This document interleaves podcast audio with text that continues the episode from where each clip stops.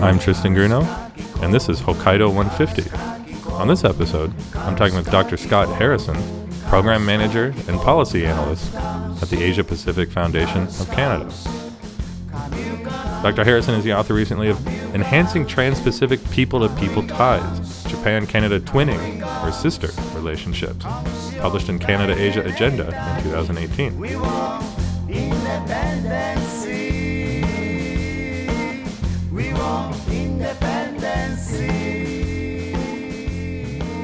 Dr. Harrison, thank you so much for talking with me today. It's a pleasure. Thanks for the invitation.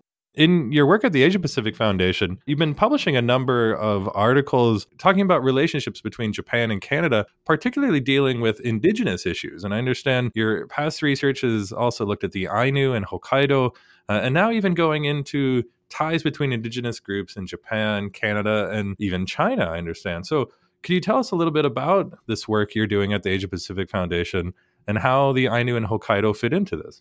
Certainly.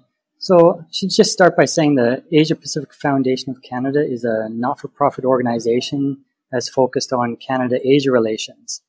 So, when I joined the foundation in, in 2014, I, I, started with a, a project that was looking at the indigenous factor of East Asia Canadian Arctic relations.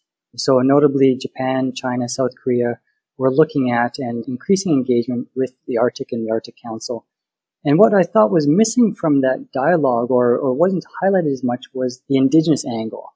How were these states and governments from East Asia going to engage with and support indigenous peoples in the Arctic through the Arctic Council?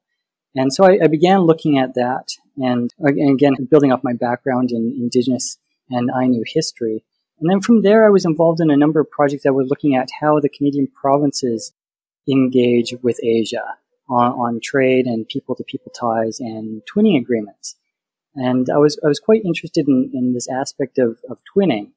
And while I was looking at this, I made a trip to Burnaby Mountain, just a city right beside Vancouver where our head office is based. And I saw a, a massive sculpture that when I saw it, I knew it right away to be Ainu. And I thought, after all these years of studying Ainu history and about Ainu art as well. How did I not know about this sculpture being here? And when I read the, the plaque about it, it said it was built by an Ainu artist from Kushiro as part of the Kushiro Burnaby Sister City Agreement in celebration of that agreement. And so I began to weave this research based on how Canada engages with Asia mixed with my interest in Indigenous history and Ainu history. And that led to some work in looking at sister city agreements and how it relates to indigenous engagement between Canada and Asia. Could you tell us a little bit more about this monument? What is the background of this relationship? How is it that Kushiro in Hokkaido and Burnaby here in BC form this relationship? So it was part of a, a drive that was coming out of U.S. Cold War relations.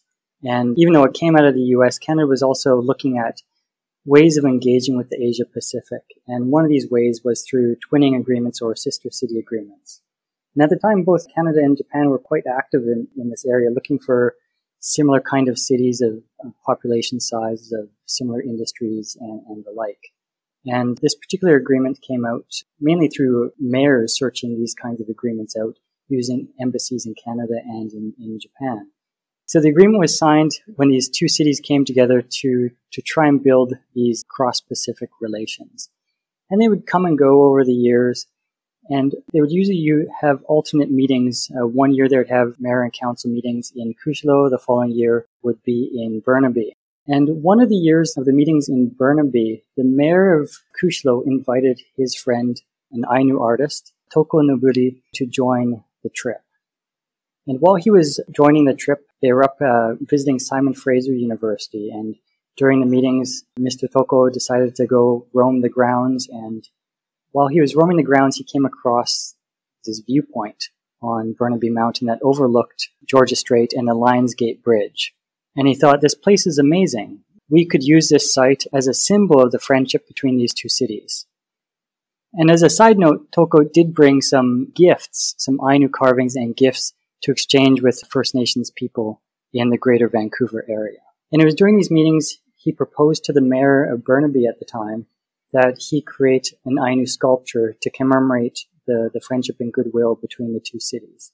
And so a few years later, he came back with his son and built this monument. I can't remember how many totems it consists of, but it weaves Ainu mythology and totems together on this monument that still stands. And Burnaby, the city of Burnaby still looks after and maintains this monument to the present day.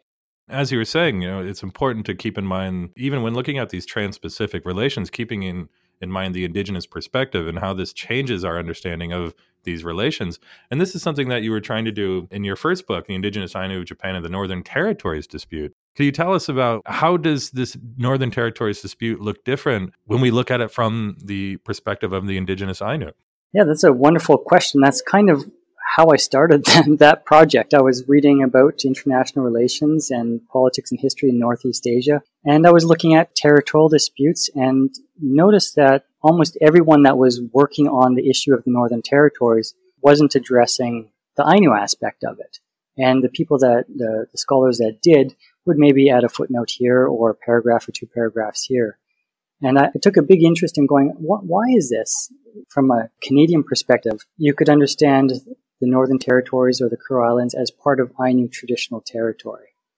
And even though I knew that was a Canadian perspective and I didn't want to impose it on a Japanese or Ainu historical situation, but that brought up a number of questions to dive into looking at this territorial issue or non-issue, depending on which side you're looking at it, and look at it from, try and look at it from an Ainu perspective or a perspective not from the center of Moscow or from Tokyo, but as a perspective from the region where the issue is taking place.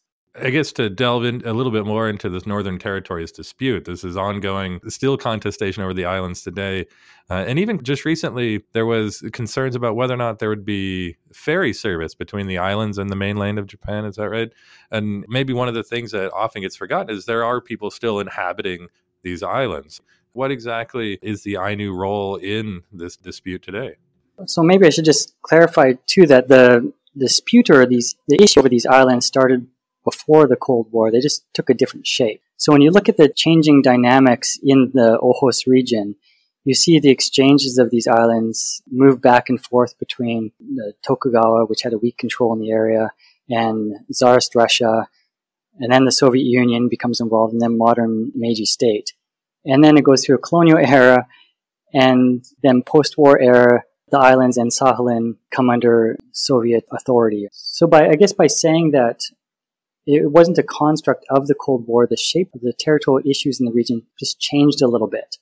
But what we can see is that in the post war years, it got caught up in Cold War politics as well. And so the, I guess the Ainu involvement, Ainu were trying to get themselves involved in the early post war years in the 1950s or so, trying to take part in these dialogues. It wasn't very successful, and then they kind of, Ainu kind of disappear from the dialogue completely in the 1960s or so. And then sometime in the mid 1970s, some Ainu and the Utari Ainu Association of Hokkaido begin to talk about the Northern Territories issue or the Southern Kurils issue from a Soviet or Russian perspective again and say this is something that Ainu people should or Ainu organizations should take a stance on. And the Utari Association of Hokkaido actually produced a booklet in 1983 on Ainu perspectives of these territories. As you mentioned, the dispute continues till the day. And there are some Ainu that continue to look at the Northern Territories as a way to stress their rights to certain lands and identity in politics. Speaking of the Hokkaido Utari Association in the 1960s and 70s, and also thinking about your work on international sister city relationships, I understand you've also been looking at some delegations of Ainu to other parts of Northeast Asia in the 1960s and 70s. Can you tell us a little bit more about that? Certainly. So, one of the newest projects I'm, I'm working on, and I'm working on this with Professor Michael Hathaway from Simon Fraser University, so we're looking at Ainu delegations to China in the 70s and 80s. So the trips were really about an Ainu initiative to learn about minority policies and the situation of minorities in China. And it was a first attempt for, Ainu to go abroad to learn about the, these issues and how they would apply to Ainu. Because at the time, Ainu were in, in discourses both within Ainu communities and outside of Ainu communities looked at in socioeconomic terms or the like, not as an ethnic identity. And so this was a real shift in thinking for Ainu to go to China and learn about these kinds of things. And what's amazing about this is a lot of these visits to China couldn't have happened without understanding the context of the Cold War. And so one of the things that this project is looking at is kind of a case study for challenging a colonial framework for understanding Indigenous history. But in the post-war years, the Cold War is an equally important lens by which to view Indigenous history. And so I, I, did a little bit of work on this in the past, but I didn't get into a lot of detail about it. So with Michael Hathaway and I have been delving into some of the more archival resources in Japanese and in Chinese. We started out by trying to find all the documents that we could about these delegations. So the first was 1974, then 76, 1978, and the last one was 1983. And there are a number of booklets and in Ainu created newsletters that touch on the first two trips. But the last two trips, we were having a little bit harder time finding some documentation. And on the Chinese side, we, we did find some mention of these, these trips as well. But what we were really interested in, in looking at, at these in particular, is that the delegation in 1973 to China was the first time a foreign state invited a group of Ainu to officially visit their country. And the timing of this is quite amazing when we're looking at the internationalization of Ainu as well as internationalization of indigenous politics around the world.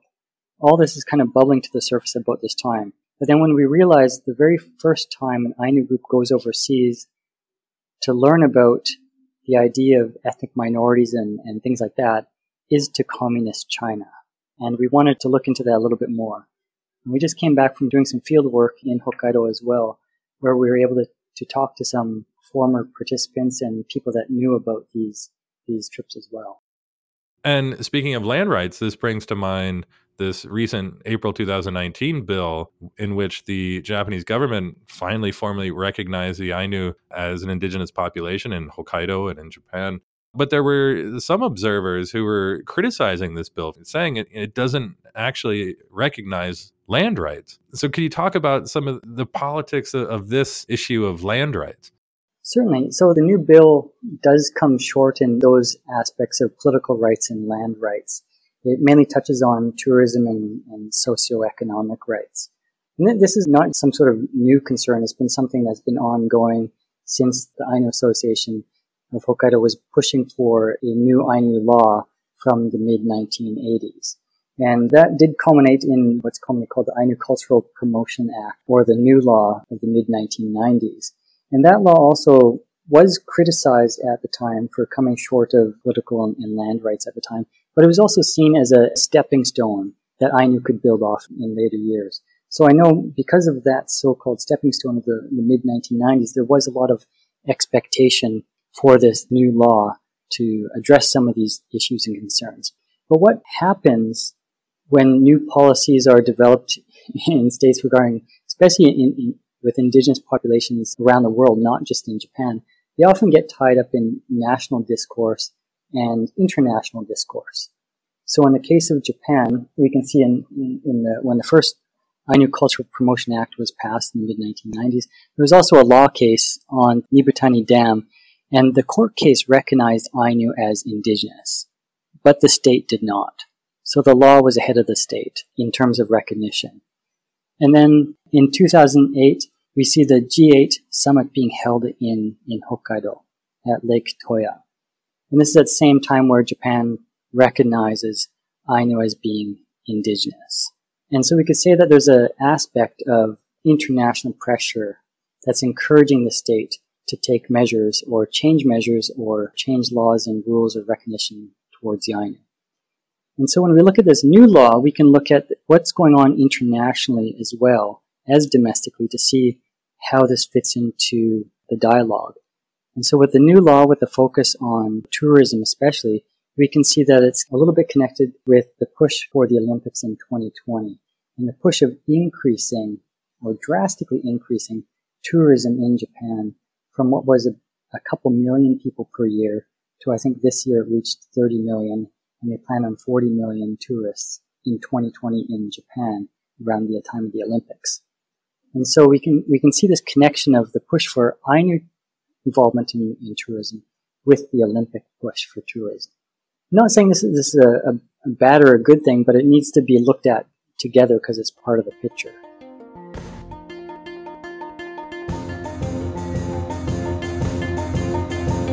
Hokkaido 150 is hosted by Tristan Grunow at the University of British Columbia, located on the traditional, ancestral, and unceded lands of the Musqueam First Nation. For more videos and information about Hokkaido 150, visit meiji at 150.arts.ubc.ca slash Hokkaido 150. All music copyright Chikar Studios and used courtesy of Okidub Ainu Band. Thank you for listening.